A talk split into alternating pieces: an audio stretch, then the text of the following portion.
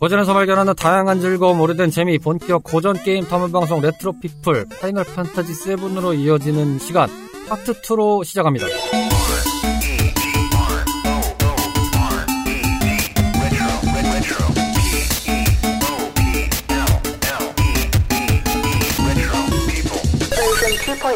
안녕하세요 레트로피플입니다 지난 시간에 이어서 마을에 모인 우리들의 탐험꾼 카르마 루치 뮤뮤 이박사 그라운드 워커십니다 어서오세요 안녕하세요. 아 정신이 없네요 예.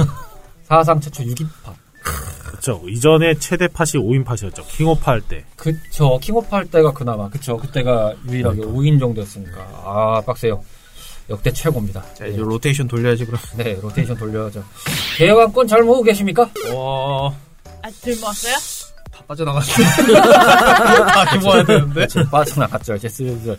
이 파트 2의 분위기에서는 어, 로티 씨가 조금 기력을 잃을 수가 있어요. 출산이었으니 변신했다가 풀리는 느낌이라. 지금 중력 100배! 어, 시간과 정신의 방에서 수련 좀 당하고 오시길 바라겠고. 카라마 씨는 드디어 이제 숙제를 풀 수 있는 시간이 됐기 때문에 아, 숙제라. 아주 반갑게 맞이하실 거고. 유미 씨는 뭐, 예. 하신다는 대로 하시면 돼요. 별 말씀 없습니다. 예. 음. 다른 게임하고 비교하지 마시고. 제- 참. 갑자기 파파7 얘기하는데 15탄이 어쨌네 이러지 마시고. 예. 그리고 그렇게만- 나 세븐 해봤어요. 왜 그래요? 아, 그러니까요. 그나마 중, 아니, 도입부밖에 안 했지만. 보이고요. 저기 왕으로 본 다음에 거리를 걸어 나온 거 거기까지 보고 오신 거 아니죠? 잠깐만. 잠깐만요. 안 돼. 야, 그게 오프닝이야. 그게 끝이야. 그게 끝. 그 다음에 기차 출발해야 돼. 시작하는 거야. 네. 전에 살짝 듣기로 뭐 교회였던 것 같은데? 교회요? 에어리스 처음 만나는 거 말고 두 번째 만나는 데까지 했었다고 얘기를 들었어요. 음. 분량의 왜?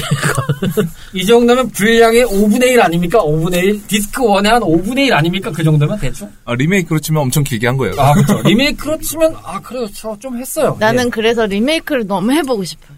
예. 네, 음 오리지널부터 즐겨보는 게 어떨까요?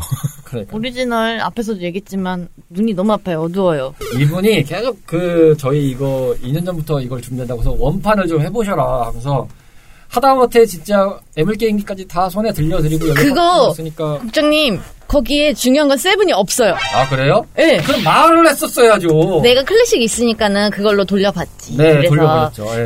그랬더니 내 눈이 뽑힐 뻔했죠. 네. 잘하셨습니다. 뽑힌 사람도 있을 텐데도. 잘하셨고요. 예, 오늘도 잘 뽑히고 가시길 바라겠습니다. 오늘은 정신이 뽑힐 수도 있어. 천상 그라운드 워크씨랑 이 박사님의 바지가랭이를 잡고 가는 시간이 되겠네요. 예, 저희는 거들 뿐, 카르마씨 어서가는 거들 뿐. 그 프리라이더라고 하죠? 그, 얹어. 아, 모임승차 하시겠다고요? 버스 타고 가는 거죠, 이제. 버스 기사가 시원찮을 수도 있을 텐데. 음, 괜찮습니다. 괜찮아요. 둘이잖아요. 예, 존재감만 있어도 충분하고요. 어, 로치 씨는 어, 배고프시면은 배고프시면 말씀하세요. 선두 갖다 드릴 테니까 계속 수련 잘하시길 바라겠고요. 자, 오늘도 갈 길이 멀기 때문에 먼저 광고부터 듣고 오겠습니다.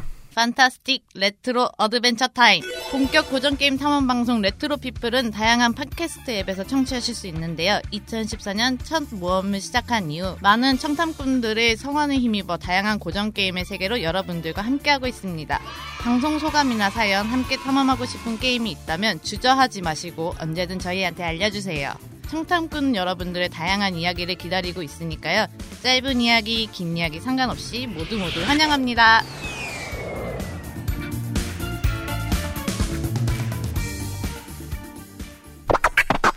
레트로 피플 오늘도 지난 시간에 이어서 파트 2로 이어지겠습니다. 파이널 판타지 7. 예, 갈 길이 멀기 때문에 여전히 할 얘기들은 많습니다. 잘 풀어서 진행을 해보도록 하겠고요. 캐릭터와 스토리, 게임의 관점. 오늘 이 시간에는 이렇게 이 세 가지를 가지고 이야기를 좀 나눠보도록 하겠습니다. 지난 시간에 시대적 관점과 그래픽 완성도 뭐 이런 거에서 쭉쭉 풀어서 말씀을 드렸는데요. 이제부터 얘기를 좀 나눠보도록 하겠습니다. 야, 그거 가지고도 2시간을 떠들었네. 네. 두 시간까지 잘 떠들었어요. 원래 더 떠들 수 있을 수도 있어요. 아, 사실 좀 절제하긴 했어요, 그때. 절제를 했다고요? 거짓말? 절제는 아니신 것 같던데요. 아, 왜냐면 딴소리라서. 아, 딴소리라서요? 네. 그래요. 잘하셨어요. 억제기가 충분히 발동된 것 같습니다. 아, 여기서 마테리아나 흡수 잘하신 것 같고요. 저분은 딴 데로 튀면 안 돼요. 계속 딴 데로 튀기 때문에 제발 좀 그렇게 하시면 말도 고이네. 자제 좀 하시길 바라겠고요. 오늘도 마찬가지로 좀 많이 섞여서 얘기가 나올 것 같습니다. 그래도 뭐 양해해 주시고 들어주시길 바라겠고 원래 산으로 가는 방송이니까요. 네, 그렇습니다. 네, 자, 캐릭터 얘기부터 슬슬 좀 풀어가도록 하겠습니다. 뭐, 기본적인 서사야, 뭐, 마찬가지로. 클라우드가 자신의 친구들과 함께 세계를 구한다. 정말 짧게 풀어보면은 요거죠. 요건데, 여기에 등장하는 캐릭터의 서사들이 참 대단하죠. 어쨌든 간에. 이 게임이 참 이정표가 됐던 것 중에 하나가, 파트 1에서도 말씀을 많이 드렸지만, 스토리텔링과 게임, 캐릭터 서사가 중요성을 차지하느냐를 보여준 작품이기 때문에, 이후에 발매된 JRPG나 RPG를 포함해서 거의 전방위적으로 그리고 요즘 시대는 확실히 이게 엄청 강화가 됐죠. 네. 어, 옆 동네 하이테크에서 라오 얘기 열심히 하셨던데 두 분. 거기서도 뭐 스토리텔링과 서사 얘기가 참 중요하게 작용이 됐던 게임이라고 볼 수도 있겠죠. 뭐 이런 영향도 충분히 있었던 작품이라고 볼 수 있겠습니다. 먼저 각자가 좋아하고 좀 눈에 갔던 캐릭터들 한번 하나씩 얘기를 해볼까요? 박사님 누가 제일 눈길이 갔습니까? 저는 뭐 당연히 주인공이죠. 아, 그렇죠. 클라우드죠. 클라우드, 그렇죠. 예, 클라우드 스트라이프. 6에서 7으로 넘어왔을 때 주인공이 완전 파- 바뀌었잖아요. 성별 자체도 바뀌고 주 스토리도 바뀌었는데 처음으로 딱 사로잡았던 게 와 이런 칼도 쓸 수 있구나, 이런 무기도 가능하구나, 이런 스토리도 됐고 이런 기술이 나올 수 있구나 하는 그거에 이제 좀 사로잡혔던 것 같아요. 제가 그 주인공의 무기죠. 버스터 소드죠. 아, 그 이때가 좀 그 대검의 시대긴 했어요. 대검이 진짜 어디서 보였거든요. 아하. 개인적으로 이 뭐야 팝판 그 클라우드 기본 대검이랑 저 베르세르크에 나오는 그 대검이 제가 제일 좋아하는 대검 중 하나거든요. 그래서 어떻게 사실 생각 대검을요? 아니 뭐 저기 그런 거 좋아하신다고 하니까 아 지금 건담도 못 사는데 뭔 대검? 그러니까 이거 요즘에 이제 땡튜브 같은데 보면은 가끔 이거 실물로 만드시는 분들 있더라고요. 야, 존경스- 많아요. 존경스럽더라고요. 저도 솔직히 한 번 해보긴 했어요. 클라우드 거. 근데 만드셨다고요? 네, 만들려고 시도를 해봤는데 결국엔 실패작이 돼버렸죠. 만들려고 하니까 영 안 되더라고요. 야, 근데 정말 세상은 넓고 근데 능력자는 사실 많구나. 무기는 만들 수 있다고 치는데 클라우드의 헤어를 만들기가 어렵죠. 그렇죠. 예, 미용실도 미용실에서도 안 될 거야. 안 돼요. 아직도 못 만들어서 15에서도 죽 썼잖아요. 우리가 샴푸질을 하거나 샤워를 할 때 그렇게 할 수 있어요. 헤이아치 머리나 카지아는 할 수 있어요. 근데 클라우드는 어려워요. 네. 게임상에서는 이제 초코버 머리라고 하는데 그렇죠. 근데 사실상 우리가 볼 때는 어 이거 일본 호스트바 머리인데 아, 그렇죠. 네. 맞아. 호빠도 힘듦. 충분히 아 이게 좀 어려운 머리 스타일이긴 해요. 그리고 파파는 약간 캐릭터들이 남자 캐릭터들은 이런 머리 엄청 좋아하는 것 같아. 이게 노무라의 취향 같기도 하고. 근데 왜냐면 원투도 일본에서 이런 걸 그랬어? 너무 좋아하니까 아이, 거의 솔직히 말하면 JRPG 거의 전통이죠. 음. 아니, 캐릭터 머리는 시대가 변하고 날짜가 변해도 절대 바뀌지 않는 거. 음. 요 약간 삐죽 머리 같은 거. 가만 보면 손오공 머리 같기도 하고. 오 보니까 손오공 머리 모티 부르는 것 같은데. 어 그런 느낌이 좀 있어요. 그때부터 있죠. 근데 이제 캐릭터 모델링이 점점 이제 3D 모델링에 점점 이제 현실이랑 가까워지는데 이제 그 헤어스타일은 절대 놓지 않는 거죠. 음. 그래서 리메이크나 이런 거나 뭐 어드벤트 질드론 같은 거 보면서도 느끼는 거지만 저렇게 비를 맞고 물을 맞는데 머리가 뭐 멋있어. 바이크를 타도 네. 망가지지 않는 헤어. 망가지는 거. 날리지 않는 머리. 그래서 일본에서 제일 지탄받는 것 중에 하나가 그 실사화 영화 이런 거 보면은 서사나 이런 거보다는 캐릭터 그 코스프레에 치중을 하잖아요. 헤어스타일이나 이런 거. 그렇죠. 그런 걸로 욕을 좀 많이 먹었잖아요. 아, 대표작으로 역전재판도 있죠. 음. 네. 음. 그런 게 있다 보니까 뭔가 좀- 요즘에 어, 그 헤어 가- 가능했어요. 아, 그걸 또 어떻게 꾸역꾸역 하더라고요. 근데 요번에 이제 나온다고 하는 뭐 16 보니까 그나마 좀 덜 해졌더라고요. 음. 근데 뭐야 리메이크까지만 해도 심했죠 이거 뭐. 근데 리메이크는 뭐 원래 원작이 있으니까 뭐 그렇게 표현할 수밖에 없지 않나라는 생각이 좀 들긴 해요. 당연히 뭐 이거를 살려야 되니까 갑자기 뭐 클라우드가 빡빡머리 하고 나올 수 없잖아요. 그건 좀 웃기잖아요, 갑자기. 해병대컷. 네. 갑자기 클라우드의 머리가 진짜 간지러지고 신라에 입대했습니다. 이런 건 아니잖아요. 어 진짜 솔전에. 상대하고 클라우드 이럴 순 없잖아요. 아 갑자기 포마드하고 아, 그러니까요. 아우 세프레스 병장님 이러면서 하는 것도 웃기잖아요. 유미 씨는 이 게임에서 가장 인상 깊었던 캐릭터는 누굴까요? 그 잠깐만. 갑자기 왜 이름이 생각 안 나지? 네, 그럼 생각하실 때까지 기다려드리겠습니다. 그래요. 카르마 씨부터 얘기해요. 잠깐만요. 네, 카르마 씨부터 얘기할까요? 우선은 뭐 저도 당연히 클라우드가 인상 깊었죠. 음. 주인공이다 보니 그런데 뭐 약간 스토리랑 곁들여서 얘기해 보면은 역시 어, 남자분들은 좀 공감하시지 않을까 에어리스하고 티파가 좀 좀 눈에 가지 않아? 이 얘기 잠시 후에 나누도록 하겠습니다.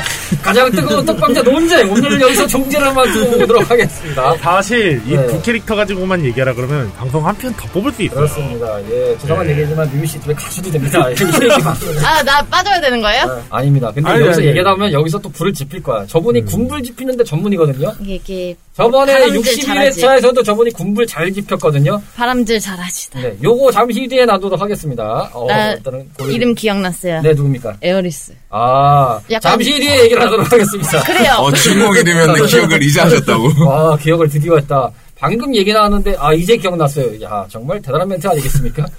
어떻게 지금 얘기를 하고 나서 다시 한번 떠올리는 게 참 신기할 따름이에요. 노치 씨는 누구십니까? 저는 사실 이 제일 기억에 남는다긴 한데 좋아서라기보단 어, 화가 나서 별로 아- 이제 기억이 많이 남는 캐릭터는 저는 호조예요. 아. 호조 아. 박사. 어떻게 보면 이 친구가 어떻게 보면 이 스토리의 그 키카드거든요. 어, 원흉이라고 볼 수도 있어요. 그렇죠. 만화계 근원이죠. 네, 사실. 만화계 근원이죠, 사실은. 끝입니까? 어, 그래서 좀 이 때- 찬물 그러니까 끼얹은 이게 딱 분위기 이런 거죠. 판가를 좀 못한다는 그러니까요. 현상이. 순간 바람 불었잖아요. 그래서 좀 때리고 싶다. 아, 아, 때리고 너 싶다. 뭐하는 놈이냐? 저 패고 싶다. 네. 사실상 호조가 없었으면 어, 호조가 했던 행보를 안 걸었으면 어, 저 이거 삐 처리해 주셔도 되는데 너만 없었어도 이 지랄을 안 했어도 됐는데 아 근데 이게 어떻게 보면은 누군가는 또 그 자리를 대체했을 수도 있어. 그리고 호감으로만 치면 저는 잭스가 제일 호감 가는 것 같아요. 그러니까요. 네. 근데 잭스라는 캐릭터가 원래 본편만 따지면 그렇게 존재감이 있던 캐릭터는 아니거든요. 그렇죠. 그쵸. 뭐 옛날 옛적에 누가 있었답니다. 막 이런 느낌의 음, 캐릭터였는데 네. 이제 에어리스의 첫사랑? 그 나중에 시나리오에 살이 붙고 이게 좀 퍼지고 퍼지다 보니까 잭스라는 캐릭터가 완성형이 되면서 그리고 엄밀히 따지면 이때 제 기억으로 세븐에서는 잭스가 등장을 하진 않았어요. 아니 아니요. 저 등장- 엄밀히 말하면 그 등장을 했어요. 네. 대사에는 올라오죠. 그러니까 대사는 대사는 있어요. 있는데 캐릭터 외형이나 이런 거 네, 아니요, 있었어요. 있었어요. 왜냐면은 그 나중에 과거의 상할 때, 과거의 상할 때 예, 나오죠. 클라우드 아, 보면은 맞다. 그 있었다, 장면이 맞다, 맞다. 있었고 아, 있었다, 있었다. 심지어 잭스의 부모님도 나와요. 아 맞다 맞다 맞다 맞다. 맞다. 클라우드가 기억이 잘못돼 있다라는 거 그쵸, 가 그쵸. 나올 때 이제 문제가 다 그러니까 이거 터지니까. 스포일러다. 스- 어, 어. 아니 어차피 저희 아, 스토리에 다 얘기해야 되는 건데요? 저기 공소시효가 지날 만큼 지난 것 같은데요. 한 30년 됐으면은 저랑 별로 이건 나이 차이가 안 나는 걸로 알고 있는데 그러니까 이건 스포일러라고 할 수가 없는 거야. 네, 이쯤 되면 공소시효는 해제된 거, 공소시효는 적용됐다고. 그러니까 사실상 보고요. 잭스랑 캐릭터는 외형은 다 나오긴 했지만 그 서사가 너무 안 나왔다 보니까 아 맞아요. 참 그게 맞아요. 안타까웠죠. 네, 아 저도 순간 망으로 열심히 먹었나 봅니다. 아, 근데 솔직히 잠시만요. 성격적으로 보면 잭스가 제일 정상인 것 같아요. 그러니까 근데 문제는 이런 성격이 안 나왔어. 가장 큰 건 이런 성격이나 뭐 그런 게 안 나왔다 보니까 그러니까 다른 캐릭터에 비해서는 그냥 존재감은 있는데 되게 평면적이었어요. 그냥 이런 캐릭터가 있었습니다 하고 끝. 이셨잖아요. 네, 그렇죠. 나중 시리즈에서 접하신 분들은 아 잭슨 역시 멋진 놈이었어. 막 이렇게 내가 생각해도 그 친구가 맞아. 뭐 이런 느낌이었던 것 같고 아무튼 뭐 그렇습니다. 그라운드워크 씨는 누가 제일 인상이 남으셨었어요? 저는 사실 주요 캐릭터 중에서는 사실 유피 캐릭터를 제일 좋아했어요. 아, 예. 음, UP 매니아들 있어요. 네. 근데 사실상 저 캐릭터를 더 좋아했어요. 턱스 음. 멤버들 아, 너무 예뻐서 그 수트를 입고 다니는 모습이 너무 멋있었고 맞아요. 특히 제일 좋아했던 애는 그 빨간 머리 레노. 레노. 아, 이 레노 친구 같나요? 말, 말하는 스타일이 있잖아요. 뭐뭐 뭐뭐 뭐뭐뭐 한 다음에 뭐뭐라고 이렇게 말할 때마다 그런 식으로 말을 하는데 약간 중이병 걸린 스타일. 아, 약간 중이병 스타일. 근데 중학교 때만 했으니 너무 재밌게 봤던 아. 그러니까. 거죠. 전형적인 게 중이병 스타일이긴 한데. 근데 턱스 멤버들이 다 매력이 있어서 음, 맞아요. 주인공들보다 사실 더 매력이 있었던 것 같아요. 이 게임이 확실히 전체적으로 캐릭터들의 표현이 좋아요. 맞아요. 확실히. 그 선악을 딱 구분 지어서 보자고 하기에도 캐릭터들의 묘사가 굉장히 잘 돼 있어요. 그래서 좀- 턱스에서도 나중에 일리나라고 머리 노란 여자가 같이 음. 멤버가 후, 발대로 들어와서 껴있는데 음, 막내로 맞아요. 그 친구를 보면 알지 않겠어요? 제가 좋아하는 스타일 단발머리에 아, 약간 이제 인조인간 예, 약간 스타일의 쇼컷 같은 느낌만 아, 좋아했어요. 인조인간 싶은 스타일. 아, 그렇죠. 바로. 근데 좋아합니다. 세- 생각보다 대사 치는 거 보면 맹해요. 음. 아, 근데 오히려 전 빈센트가 참 안타까웠어요. 저는 개인적으로 뭐 주인공 이름에서 당연히 뭐 클라우드가 주인공이니까 돋보이긴 하죠. 근데 주인공 이름에서만 봤을 때는 빈센트였어요. 제일 되게- 좋았던 음. 예, 매력적이긴 했어요. 이 캐릭터가. 멋있죠. 예, 신비롭기도 하고 멋있기도 하고 매력적이기도 하고. 관짝에서 깨어나는. 그러니까.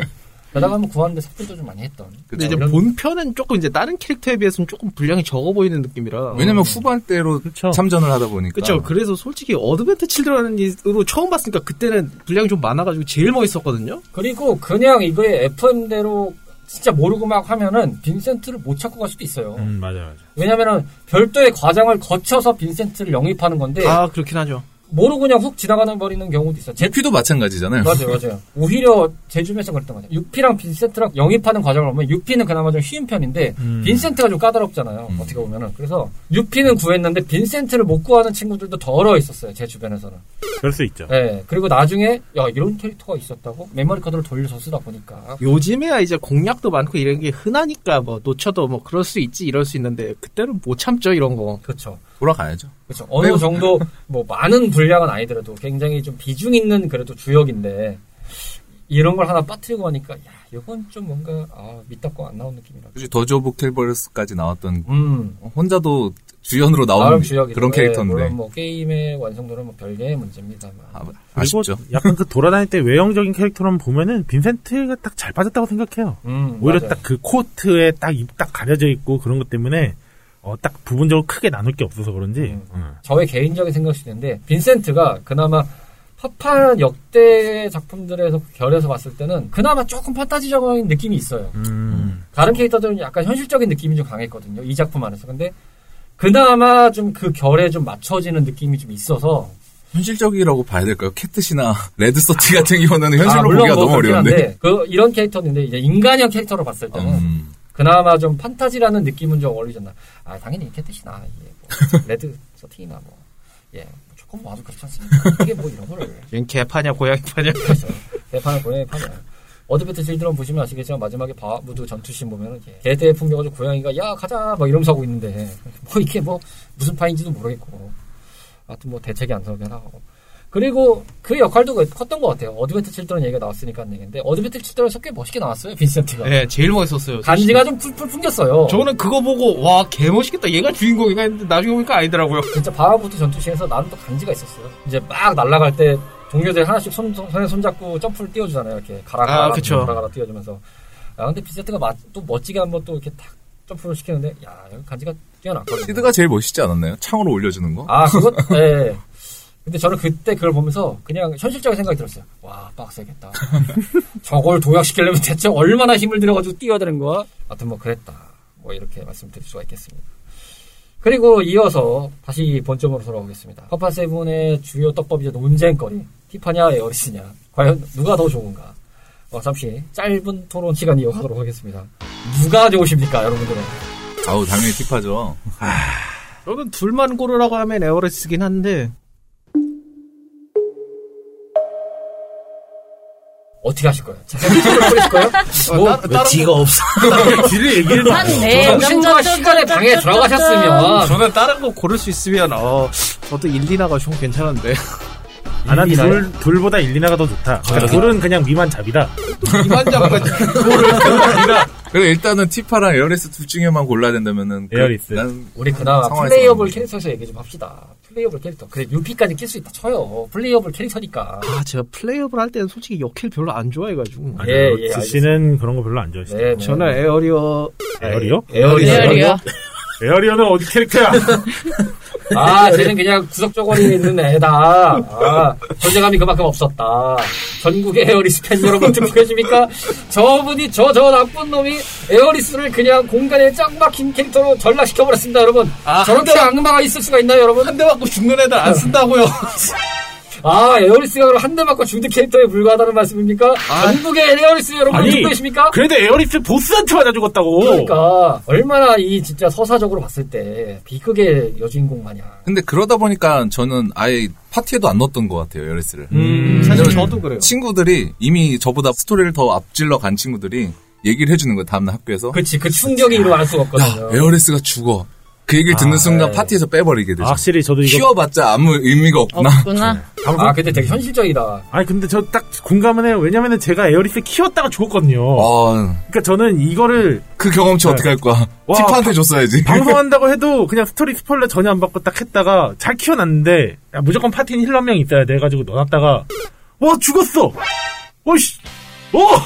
네, 사실 이 게임은 이 게임에 에어리스는 힐러 역할이긴 하지만 정말 이해할 수 있어요 힐러가 필요가 없잖아. 솔직히 이 게임에서 제일 훌륭한 힐러는 클라우드예요 맞아요. 마테리아 그냥 박아놓고 KR 계속 싸지 끼면 되니까. 이 게임이 리그 오브 레전드랑 약간 비슷한 게 뭐냐면 그 전문 힐러한테 되게 박해요 아 음. 못 써요. 그냥 차라리 탱커나 딜러를 그 보조 힐러로 두는 게 낫지. 못 써요. 맞아 아, 지금 리미트기조차도 노라고 비교 잘했어. 야, 요거는 비슷했다. 괜찮았네요. 아, 이렇게 좀 끼어들어봐요, 좀. 갑자기 이상하게 막 갑자기 딴 데로 가지 마시고. 원래 막- 원래 하라 그러면 못하는 하나 얻어 사람이잖아요. 걸렸다. 그러니까 이렇게라도 좀 얻어 걸려주면 좋겠지. 근데 리미트기 같은 경우도 치- 그 전체 치, 치유해주는 전체 일인데 그것도 생각보다 양이 많이 안 차요. 음. 그래서 사실 저도 이제 초반에는 막 클라우드, 바레트, 뭐 레드 서틴 얘네 셋으로 돌리다가 뭐 후반 가면 레드 서틴이나 바레트 빼고 빈센트 넣고 요렇게만 했거든요. 아, 취향 차이가 있을 수 있는데 에어리스가 성능적인 면으로 보면은 득보다 실이 좀 많긴 해요. 가만히 보면 죽으니까. 죽은 것도 있고 딱히 얘가 또 엄청나게 버프를 잘 주나? 주는 이것도 그치가 아닌 것 그치다. 같고. 평타도 어. 못 때리고 잘. 어, 그렇다 공격력이 좋냐? 이것도 아니야. 그러니까 아까 힐러 얘기했을 때 말씀하셨잖아. 비슷한데 클라우드랑. 이런 느낌이 제기억으로는 강하니까. 약간 만화통이 좀 더 컸어가지고 음. 썼던 걸로 얼핏 기억하거든요. 근데 네. 클라우드가 좀 만화통이 넉넉해가지고 아니 그러니까 그거 전 그랬어요. 딱 맞아, 충분한 공격용 거 캐릭터는 공격용 캐릭터 냅두고 에어리스를 이제 무조건 힐러 쪽으로 하자 그런 식으로 했었거든요. 그러면서 이제 UP로 이제 아이템 스틸하고 근데 저 에어리스 제일 큰 문제가 뭐냐면 체력통이 작아가지고 한 대 맞으면 자기한테 힐 써야 돼요. 그게 맞아, 제일 큰 자인을 문제였어요. 자꾸 써야 되고. 음, 맞아. 본인, 약간 본인 방어를 하듯이 좀 소극적으로 가다 보니까. 그리고 일단 리미트기 자체가 맞아야지 게이지가 올라가요. 음. 안 맞고 있, 안 맞으면 게이지가 안 올라가니까. 어쩔 수 없이 루더 음. 맞아야 맞아서 되는. 자기가 전체 일을 쓰는 것밖에 안 돼. 저의 개인적인 소견일 수도 있겠는데, 물론 뭐 제가 그만큼 안 키운 것 있는데, 그 리메이크로도 해봐도 결은 비슷한 것 같아요. 에어리스. 어, 뭔가 좀 쓸모가 없어 사실. 기산하게 잘 타고 하기도 좀 근데 리, 이기도 아닌 것 같고, 약간 게륵? 이런 느낌이랄까? 리메이크는 그 원거리로 바뀌지 않았나요? 에어리스 공격이? 원작하고 약간 차이는 있는 것 같긴 해요. 그래서 에어리스도 처음에 원작에서 할 때 보면은 에어리스 만약에 넣는 친구들은 대부분 후발로 밀어요. 뒤로 밀어놓을 수가 있는데 그럼 방어력이 세지고 그쵸, 최대한 공격력이 더 밀어놓죠. 네. 떨어지는데. 맞아요. 예. 음. 근데 사실 그렇게 데리고 다니다가 후방으로 공격을 받을 때가 있어. 그러면은 다 뒤집힌단 말이에요. 음. 그러면 저- 전방으로 나가 있던 애들이 다 후방으로 가 있고 그치, 그치. 후방에 있던 애가 앞에 나와 있으니까 에어리스가 선봉에 나서 있단 말이에요. 그치. 겁나 두드려 맞는 거예요. 본의 아니게 이제 힐러가 몸빵돼야 되는 탱커 되는 분이니까 탱커 역할을 수행하겠냐고요. 사실 제가 그런 점에서 바레트를 좀 많이 쓰긴 했거든요. 참고로 저는 이렇게 말했지만 이제 본론으로 돌아와서 티파와 에어리스 중에 골라 그러면 솔직히 저는 티파였습니다. 음. 네, 매력 있어요. 솔직히 말해서 외형 가지고 고르라고 하면은 아 못 고르겠어요. 근데 이제 서사를 딱 들여보면은 결국에는 티파야. 음. 아, 외형도 완벽한 티파인데 아니, 아니, 그러니까 이제 에어리스도 티파에 못 미치진 않다. 저, 저 미드 어떻게 할 거야? 어, 어. 미드가 뭐죠? 미드가 뭔데요? 난 당최 못 알아듣겠네. 네, 그냥 못 알아들으시면 못 알아들으시면 될 것 같습니다. 예, 그런 게 있다. 사실 저도 뭐야 둘 중 누가 낫냐는 솔직히 고만고만한데 약간 그 잭스 보너스 점수라고 해야 되나요? 잭스 여친이랑 아, 근데 약간 티파는 그런 쪽으로 보면 많이 노리긴 했어요. 캐릭터 자체가 그 쇼팬츠에다가 위에도 그 또, 탑 있고. 예, 많이 탑 있고 그런 식으로 많이 노린 캐릭터고. 네, 근데 요즘에야 이제 게이머도 성비가 좀 이렇게 좀 비슷해질 수 있다고 치지만 옛날에야 뭐 아니, 남탕이었어. 근데 그렇게 따져도 그렇게 따지면 남캐들도 다 몸 좋았고 외형 괜찮았어요. 음. 어, 그거는 시당초 게임 캐릭터들은 외형이나 그런 면에 있어서 남녀 없이 다 주인공 캐릭터 잘 뺐었어요. 아, 생각해보세요. 근데 다만- 주인공만 봐도 아니 미안합니다. 아닙니다. 주인공만 봐도 생각해보세요. 그 진짜 헥거물이 쭉쭉한 애가 찜 쓰러질 것 같은 애가 그 그만한 대검을 갖다가 꽂고 어, 다니는 풍차 것 돌리기 자체가 하고 있고. 풍차를 돌리는데 그 말이 됩니까? 그렇게 따지면 그게 저 거의 무슨 그 리듬 태체도 듯이 근데 그러니까요. 음. 약간 저는 그렇게 생각하는 게 공공 음, 돌리기? 티파 같은 네. 경우는 약간 외형적인 거 많이 노린 캐고 다만 이제 단순히 보면 물론 이제 서사까지 있- 내면까지 완벽하지만 에어리스는 그에 반면에 좀 많이 감췄잖아요. 되게 왜좀 옷도 길고 어, 좀 신비스러운 캐릭터를 하지 않았나. 뭐 일단 백스토리부터가 딱 고대종이니까. 네. 그쵸. 예, 근데 어금니가. 나는 초기만 해서 그런지 모르지만 에어리스가 처- 왜 기억에 많이 남고 하는 캐릭터냐면은 아무래도 여자다 보니까 여성들 무리해서 있다 보면 쟤 뭐야? 약간 이럴 수 있는 캐릭터? 음. 맞아요. 네. 사차원 캐릭터라서. 약간 좀 맹한 것도 같으면서 아닌 것도 같고 쟤는 뭐지? 약간 이런 느낌이 좀 많아서 맞아요. 그 일러스트만 보면은 근데 너무 세피로스 같아. 앞머리가. 아, 맞아. 맞아. 앞머리가 너무 세피로스야. 아 솔직히 저도 원작 일러스트는 그렇게 호감은 안 가거든요.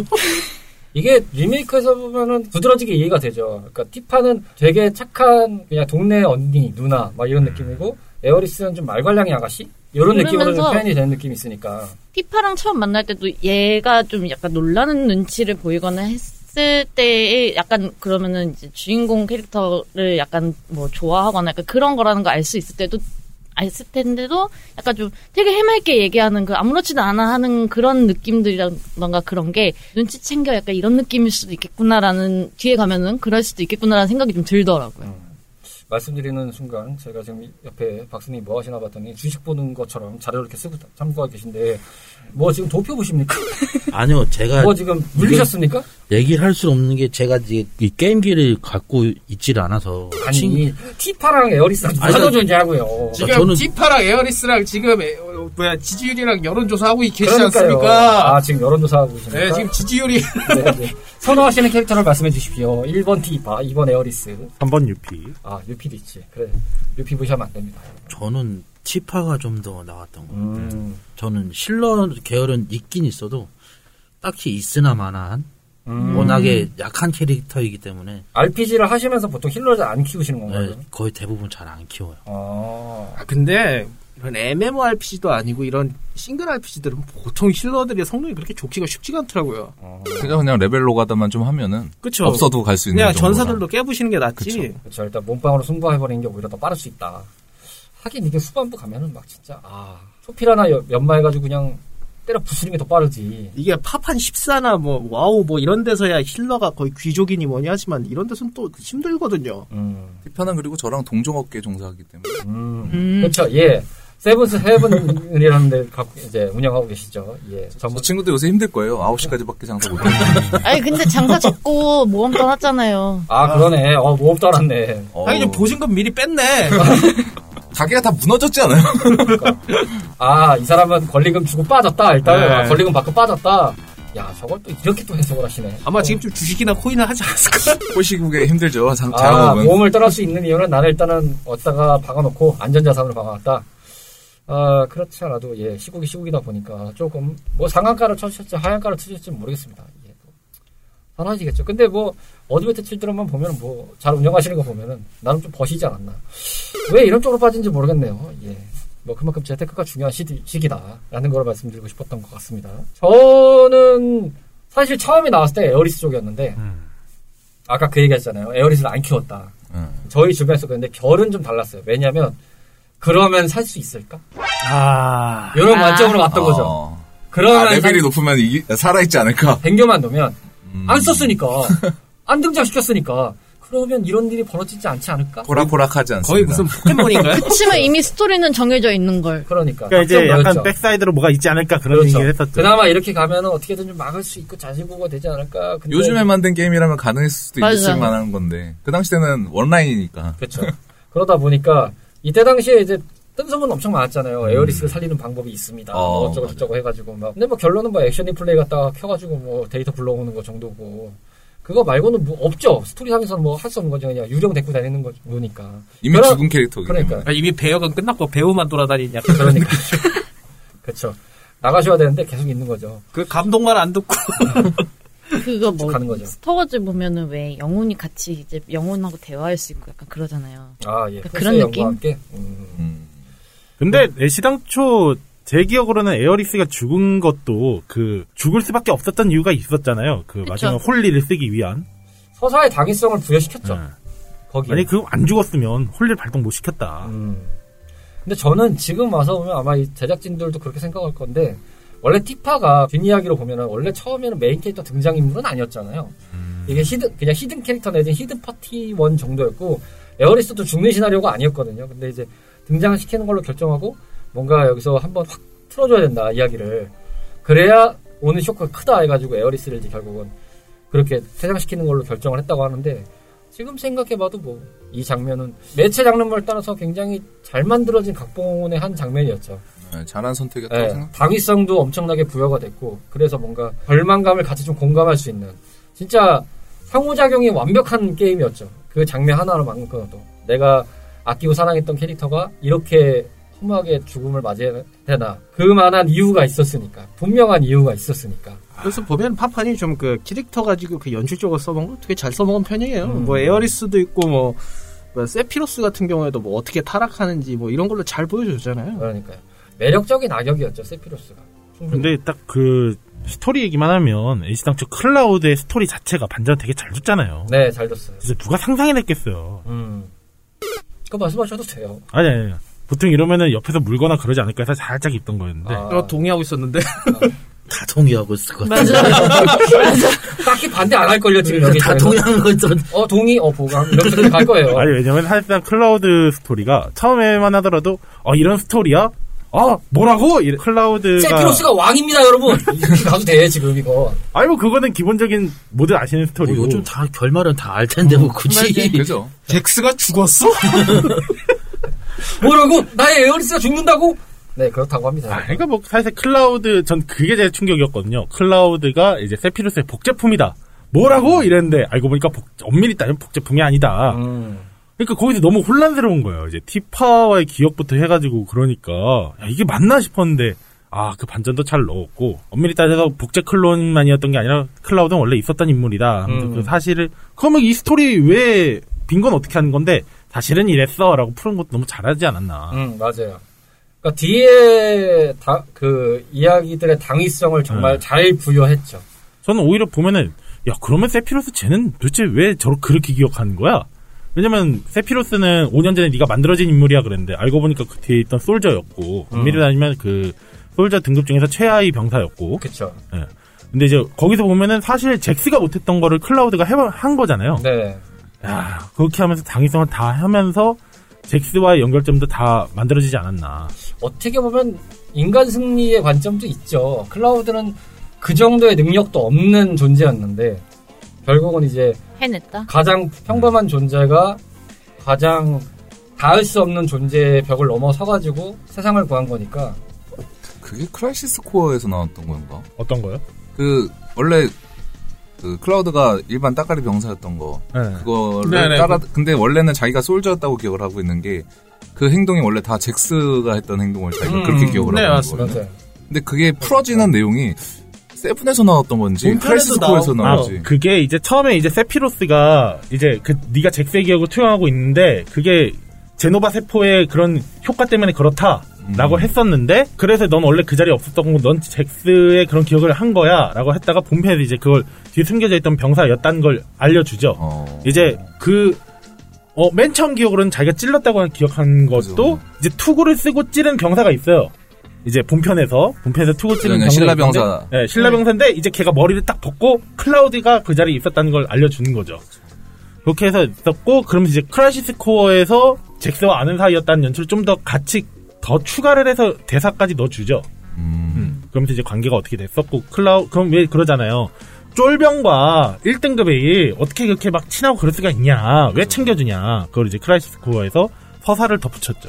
여기서 그 본편에서도 에- 클라우드가 조금 회상신을 있어요. 애들한테 설명할 때. 네. 너 그때 뭐 했냐? 이런 식으로. 그렇죠. 그 회상신에서도 보면은 지금의 클라우드와 성격이 완전 달라요. 자기가 설명할 때. 저 말이 안 되는 네, 수준이야. 너무 활발해, 캐릭터가. 그래서 이미 그때부터 떡밥을 어느 정도 갖고 아, 있었지 않았나. 그래서 뭐 지금도 먹힐 수 있는 스토리라고 볼 수도 있는 부분이지만 이게 충분히 매력적인 스토리니까요. 그러니까 캐릭터 자체가 주인공이 알고 보니 자신이 동경하던 정신적 도플갱어를 받아들여서 그렇게 행위를 하고 있었다. 사실은 원래는 그게 아니었다라는 전개가 주인공이 저래도 되나라는 부분 있잖아요. 주인공은 항상 표본적인 게 있었잖아요. 항상 정의롭고 뭐 평범했지만 어느 순간에 뭘 얻었던가 뭐 아니면은 내가 이거를 해야 된다는 사명감이 있다거나 뭐 이런 것들이 아니면은 나의 환경이 이래야 해서 난 이렇게 될 수밖에 없었다라는 것이 기본적이었는데 드물었잖아요 이런 경우가 그래서 되게 매력적으로 다가왔죠 그렇죠. 이제 그리고 그거를 같이 티파가 옆에서 봐주면서 하, 그 서사가 완성되고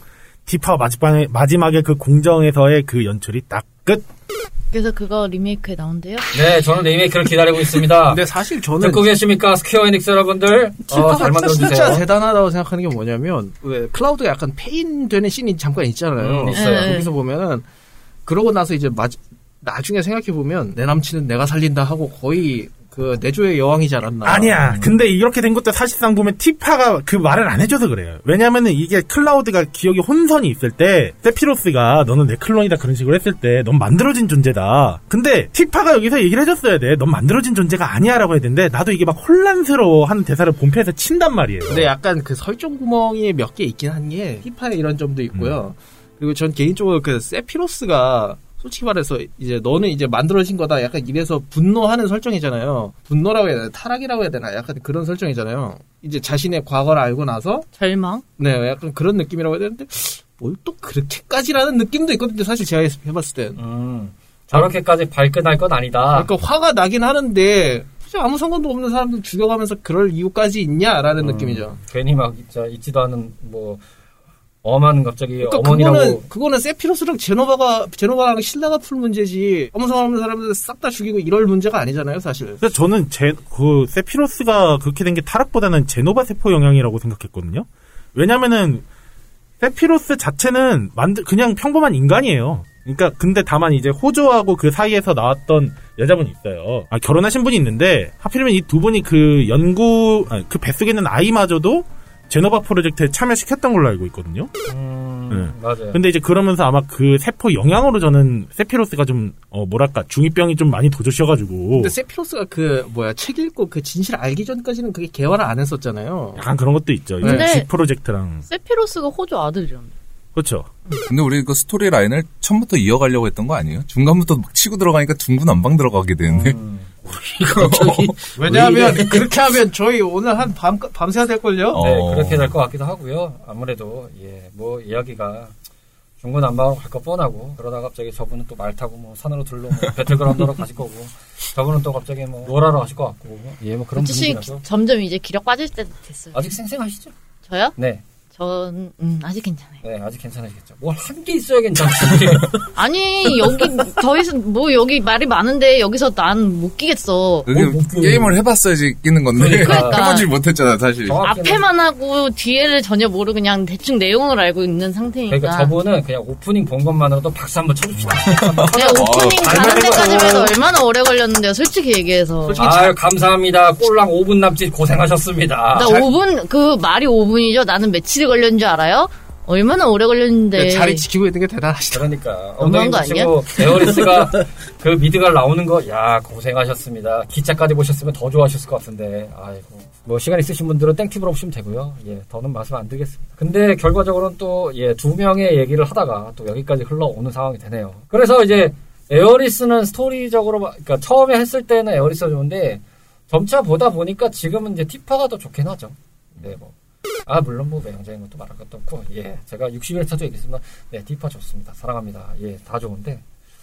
캐릭터적인 관점에서도 더 티파가 와닿기도 하고, 아무래도 에어리스는 뭔가 좀 이루어질 수 없다? 라는 느낌이 좀 강한 캐릭터로 어느 순간 각인이 좀 되다 보니까, 더 그렇게 좀 와닿게 되는 것 같아요, 저한테는. 결과적으로 봤을 때도, 세피라스라는 존재가 있고, 이렇게, 최종 보스라는 거에 대한 게 다 나오는데, 좀, 음습하다고 해야 되나요?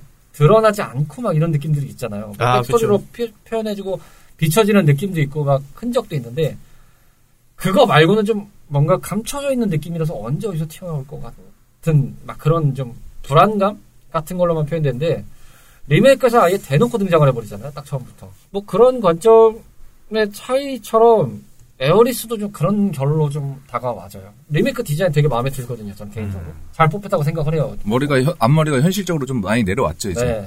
저도 리메이크 기준이면 저도 에어리스가 좀 더 나은 것 같습니다. 그 디자인이나 느낌을 되게 잘 살렸고 개발팀이 뭐 목표로 했던 어드벤트 칠드런의 현 세대에서 가장 최적화로 뭔가를 보여주고 싶다라는 느낌에서도 구현을 잘한 것 같은데 전후 사정들을 다 고려하면은 아무래도 결과적으로 티파가 아닌가. 근데 리메이크 판에서 바레트는 좀 생각한 거와 좀 다른 얼굴이 돼서 약간 옛날에 그 블레이드 음. 아시나요? 아, 딱그 느낌이에요. 웨슬리 스나이프스 블레이드. 아, 약간 와, 그런 느낌? 아, 그런 얼굴로 좀 변해버려서 하긴 전 솔직히 초창기 때는 약간 장고안의 느낌이 살짝 네 있었다는 맞아요. 약간 거거든요. 그런 네. 느낌이었는데 저도 사실 약간 채치스 느낌으로 나가지고 아, 너무 이미지가 변해버렸어. 그나마 이게 어드벤트 칠드런 영향이 좀 큰 것 같아요. 그쵸, 그 그때 음. 얼굴 바레트는 가진. 그때 외형이 워낙 좀 잘 뽑힌 것도 있어요. 물론 이제 시대가 지나간 이야기긴 하지만 잘 뽑힌 게 있다 보니까 그때 느낌이 강하- 강하긴 저 한데 친구 개인 시나리오만 봐도 그 플레이하다 보면 시- 캐릭터마다의 개인 시나리오가 한 번씩 나오잖아요. 아, 그렇죠. 근데 바레트 시나리오는 생각보다 저는 재밌게 봤던 거 같아요.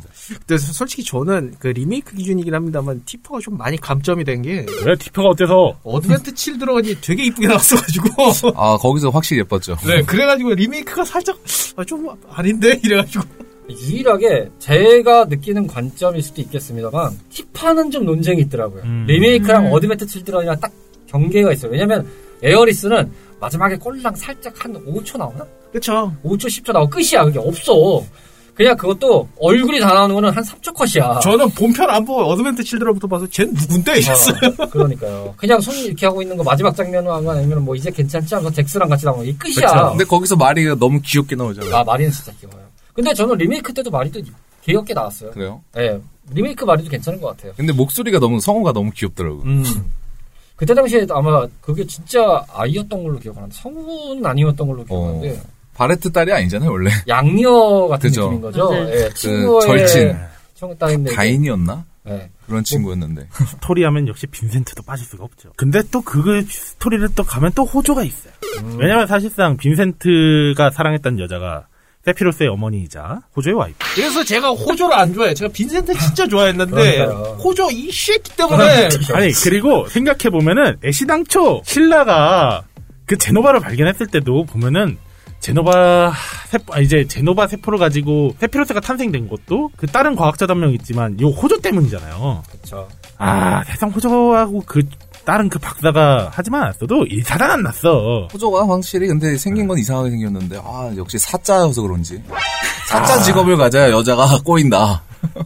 딱 그런 생각을 해요. 스토리에 대해서 큰 틀에서 보면은 어쨌든 첫 스타트는 제노바부터 가야 되겠죠. 그쵸. 먼 옛날 하늘에서 이 떨어져서 이 별을 멸망시키려고 했던 존재니까 거기서부터 출발을 해가지고 관점들이 여러 가지로 나뉘고 그 안에서 뭐 라이프 스트림이라는 얘기도 나오고 여러 가지가 이제 테마가 섞이면서 이제 거기에서 분산 관계가 퍼지기 시작하면서 가는 건데 제노바 라이프 스트림 요걸 떼고 봤을 때 그럼 그 이야기의 시작점을 누구로부터 볼 건가 하면은 호조라고밖에 볼 수 없을 것 같아요. 그쵸. 내가 이 사건의 주범인 것들에 대한 이야기를 만들어낸 장본인이니까 호전은 욕먹어도 싸다. 네. 리메이크에서 진짜 재수없게 나오긴 하더라고요. 보니까 갑자기 또 썰렁해지는 이 분위기. 아, 시간과 정신의 왕에 혼자만 들어가시면 되지만 같이 들어가게 만들어. 선도 필요해요. 아이 다들 전투를 부족하면 빨리 오라고 아, 예, 예. 미안합니다. 그러면 스토리적인 부분을 천천히 한번 살펴볼게요. 디스크 1부터 해서 그냥 이렇게 쭉 훑으면서 캐릭터 얘기도 다 섞어가면서 플레이 관련된 얘기도 하고 쭉 이어가도록 하겠습니다. 아주 유명한 오프닝이죠. 예, 라이프 스트림의 환경이 나오다가 그것들이 이제 말 그대로 입자로 표현이 되는 것들을 바라보고 있는 에어리스의 눈동자부터 시작되는 이야기의 서막이 시작되죠. 그리고 나서 전체적인 마왕루의 배경이 보여지고 나서 기차역 쪽으로 카메라가 이동을 하면서 이제 사건이 출발이 되는 거죠. 모르시는 분들이 계실 수도 있으니까 간단히 조금씩만 요약을 하겠습니다. 뭐 아바란치라고 하면 저항군 같은 개념이잖아요. 그 친구들이 마왕로를 이제 부시겠다. 이래서 다 모였고 출발을 한다라는 그 시점이 바로 그 게임의 시작이거든요. 그렇죠. 그 마왕로를 왜 터뜨리느냐? 그 바렛이랑 이런 친구들은 그 마왕로라는 게 마왕 에너지를 자꾸 신라 회사에서 그걸 에너지로 에너지원으로 쓰고 있는데 그거를 자꾸 뽑아 제끼면 말 그대로 별 자체가 뭐라고 그러죠? 죽는다고요? 어, 생명이 죽는다. 뭐 어쨌든 별의 생명이 약해진다 이렇게 생각을 해요. E ESG 에너지를 뽑아내는 거니까. 중시하는 네. 그래서- 그래서 ESG 경영을 여기서 뛰어나는 거. 따지고 보면 이 아발란치 이 친구들 환경단체 같아요. 맞아, 맞아, 맞아요. 여러분들 쉽게 생각하세요. 그린피스 같은 그린피스예요? 분들이에요. 네. 맞아요. 그린피스인데 총이랑 폭탄 그렇게 쏴요. 안 하면 근데 그죠. 솔직히 신라가 해왔던 행보가 좀 너무 그러니까 개발을 하면 요즘 기업들은 왜 개발하면서도 환경을 지켜주고 좀 그러잖아요. 근데 이 시대 여기 이 스토리에서 보면 신라는 너무 개발만 해. 그쵸. 별이 죽든 말든 그래서 실제로 대전쟁도 한번 일어났었고 아니, 근데 그거잖아, 옛날에도 사- 사람도 다 똑같았어요. 근데 옛날에는 이뭐 게임 생각했나. 상에서도 그 얘기가 나와요. 실- 그러니까요. 실질적으로 신라를 옹호하는 세력이 있고 거기를 반대하는 사람들도 당연히 있고. 근데 사실 현 지금 당장 살기에는 에너지가 필요한데 그걸 뽑아서 쓰는 거 나쁘지 않다. 근데 왜 너네가 그걸 부시려고 난리치냐? 그러면 우리가 더 살기가 힘들어질 거다. 근데 사실 맞는 말이거든요. 네. 소비가 극도로 심해지는 원인을 제공하는 신라를 없애야지 이 별이 더 오랫동안 지속될 수 있다라는 것이 아발란치들의 생각인 거고 아니다 그렇게 발전된 문명의 혜택을 보고 있지 않느냐 라면서 아발란치를 거부한 사람들이 있고 근데 다만 이제 진짜 현실이랑 비교해서 얘기하면은 신라의 차이점은 그거죠 현실 기업이랑 그게 문제가 되면 대안을 찾아야 되는데 안 찾는다는 거죠. 근데 그래서 사실 얘네들이 제노바 프로젝트를 시작한 거예요. 스토리 시작 30년 전 때 이제 그때 당시에 이제 곧 가면은 요 에너지가 떨어진다라는 결과 보고를 받고 그래서 이제 고대종을 찾으려고 해요. 그러다가 우연히 발견하게 된 게 대분화에서 발견된 웬 생명체였는데 그거를 이제 제노바라고 이름 붙였죠. 그래서 이 고대종 이걸 고대종으로 알고 했다가 알고 보니까 고대종이 아니었고 그래서 솔저들이 양산되고 문제는 여기서 얘네들 가지고 아 환경을 잘 해주자 이게 안 됐는데도 계속 환경을 뽑아짓게 먹고 지, 어, 지구를 그냥 그렇게 소비를 하니까 그런 거 아- 사실상 그렇잖아요. 이 현대 사회 문물을 안 해도 살 수 있어. 석유 안 쓰고 해도 사람 살 수 있어. 근데 이제 편하자고만 해대니 그래서 이제 아발란치 같은 환경 단체가 반발 조직이 일어나게 된 거죠. 단체라 그러니까 되게 자꾸 이상해.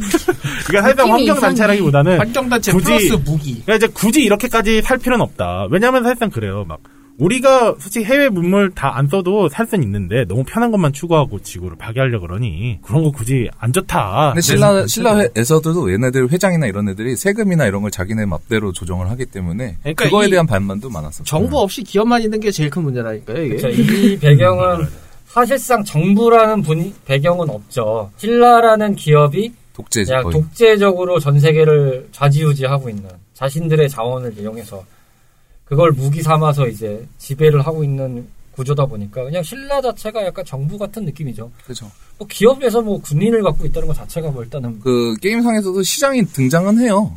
근데 시장도 뒤에서 할- 하는 게 없어요 사실. 그렇죠. 의미 없죠. 예, 그냥 그냥 뚝뚝합시다. 거칠해. 거의 있으나 앞으로. 마나한 그런 거죠. 거의 뭐 한국전력공사보다 못한 정부 약간 이런 느낌? 그래서 얘네들 아발란치 애들 뭐 이렇게 쳐들어갔을 때도 시장이 도와줘요 사실. 키도 주면서 카드 키 주면서 왜 너- 우리 도와줘 했더니 어 저 엿 먹었으면 좋겠어. 막 이런 소리를 해요. 신라가 일제가 엿 좀 먹었으면 커졌어야 좋겠다. 돼. 어. 그러려면 좀 신라가 좀 어느 정도 타격을 그러니까 음, 맞아요. 입어야 돼. 진작에 마왕 그만 쓰고 전기차 내렴 이랬어야 됐는데 네, 갑자기요. 전기차. 그렇죠. 그러니까 석유 그만 쓰고 전기차 내하듯이 음, 맞아요. 그러니까 결과적으로는 네, 환경을 생각하자. 예 테슬라 짱창맨이다. 어, 주식 갖고 계신가 네. 봐. 보셨어요 테슬라? 아니요 안 했어요. 네, 그래요. 말했잖아요 카카오 물렸다니까. 힘내시길 바라겠어요. 어쨌든 그로 인해서 일단 마왕로를 파괴하러 가서 하나 성공을 합니다. 성공을 했는데 거기서 이제 좀 문제가 발생해서 대원들이 흩어졌는데 그 과정에서 클라우드가 에어리스를 만나게 되죠. 그죠. 그 꽃파는 소녀에서 그 높은 데서 떨어졌는데 멀쩡하죠. 멀쩡하더라고. 아. 요 근데 거기서 얘기를 해요. 아 꽃밭에 떨어져서 괜찮았구나. 음, 어 꽃밭의 쿠션이 얼마나 좋은지 그러니까요. 얼마나 라쿠라쿠 아, 침대 수준인가 봐. 꽃밭에 대체 매트리스를 몇 개를 깔아놓은 식인데 아니 진짜 그 인명 구조할 때 크게 막 튜브 같은 거 깔시잖아요. 네. 보통. 야, 그 정도의 근데 거기에 떨어져도 충격이 너무 강해서 기절한다고 하거든요. 아 물론 기절을 했다가 깨어나는 거니까 그럴 수 있겠구나. 나무에 떨어지면 살 수는 있다고는 하는데 모르겠어. 근데 아까 거- 그 장면에서 근데 사실 제일 재밌었던 게 에어리스를 만나서 좋았던 게보다 저는 아까 제가 제일 좋아하는 캐릭터 레노를 그, 그 거기서 나오거든요. 음. 처음. 맞아요. 아, 음. 그렇죠. 첫 등장이 거기에요. 그때 아 빨간 머리 이거 경강봉 같 경강봉이 아니라 삼단봉 들고 다니면서 맞아요. 네. 경광봉이요? 삼단봉을 들고 다니면서 와갖고 싸울 때 아 너무 멋있더라고요. 이제 에어리스를 데리러 왔던 신이죠. 정장에 네. 고글을 끼고 이런 패션 센스는 진짜 어디서 찾아볼 수가 없는데 그게 또 어울려요 근데 그쵸 그렇죠. 이거 호스트바에서도 하기 힘든 패션인데 그래서 이제 만나고 나서 다시 이제 잠깐 또 헤어지고 진행한 다음에 다시 모여가지고 그 다음이 어떻게 되는 거죠? 저도 지금 얘기를 하면서 지금 말이 꼬이다 보니까 다음 마왕로를 또 포기, 파괴하기 위해서 아, 예. 또 한 번 가게 되죠. 저렇게 근데 이제 되는 거죠. 매복이 있었죠 아마. 음. 그러니까 이제 에어리스하고 만남이 있는 후에 거기서 또 이제 아발란치 활동을 하다가 주 배경이 되는 미드가르드란 도시에 약간 빈민촌이 있어요. 거기를 폭파해가지고 한다는 계획을 알게 돼가지고 그걸 저지하러 갔다가 음 맞아요. 이제 그거를 저지 못하고 그때 캐릭터들이 많이 죽고 네. 이제 그래서 신라 본사를 쳐들어 가려고 하죠. 아발라체는 그때 그때- 참고로 에어리스가 납치돼 에어리스도 납치돼 있고 여차저차 많은 상황이 있어서 구하러 가면서 티파가 납치되지 않아요? 아니, 아니, 에어리- 음, 에어리스가 아, 납치돼 그, 요 관점은 이제 티파가 그 정보를 알려고 어디에 잠입을 해요. 그러면서 이제 클라우드와, 여장, 클라우드가 여장 여장을 씬. 하게 되잖아요. 여장하게 예. 되는. 약간 그것 때문에 아그 씬, 그렇죠. 네. 네. 지나갈 수가 없는 씬이죠. 그렇죠. 네. 리메이크에서도 꽤 많이 다뤄졌던 신이죠. 그렇죠. 거기서 계획을 알게 돼서 계획을 저지하러 갔다가 계획이 저지 안 돼서 폭삭 무너졌는데 에어리스를 또 만나러 갔더니 에어리스가 또 이제 바레트의 딸을 이제 임제를 잡겠다고 하는 그 신라의 협박을 당해서 가서 이제 또 에어리스를 구하러 가면서 에어리스와 레드 서틴을 만나죠. 그래서 이제 신라 회장과 단판을 지으러 갔더니 신라 회장이 죽어 있네. 네. 아, 망하네. 그렇게 되면서 이제 또 여러 가지 상황이 겹치면서 아 이제 우리는 마왕로를 어떻게 좀 제재해야겠다 하면서 이제 미드가를 빠져나가는 게 스토리가 되죠.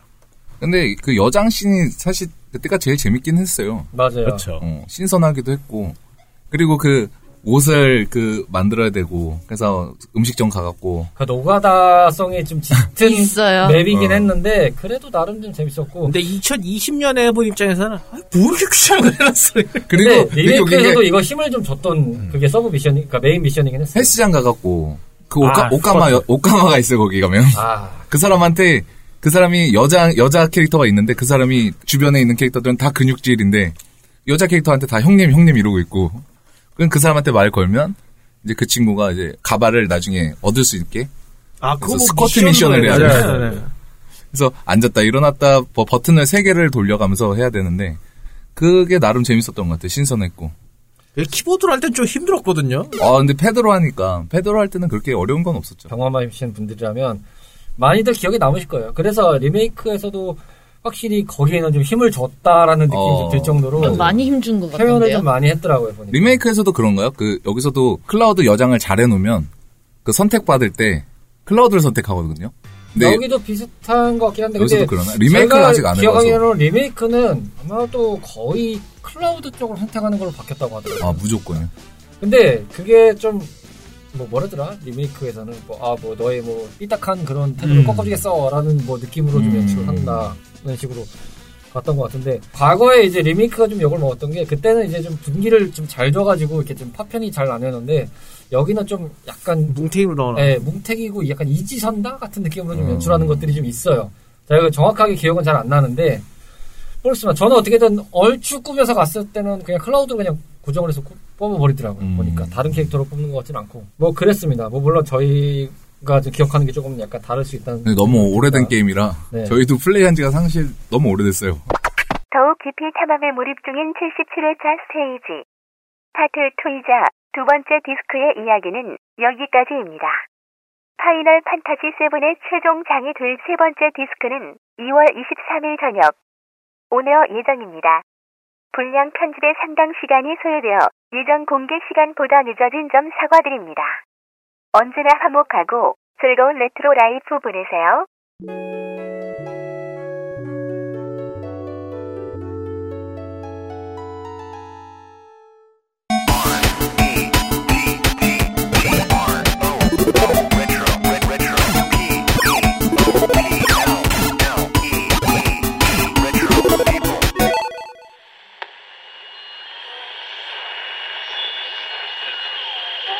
CHRP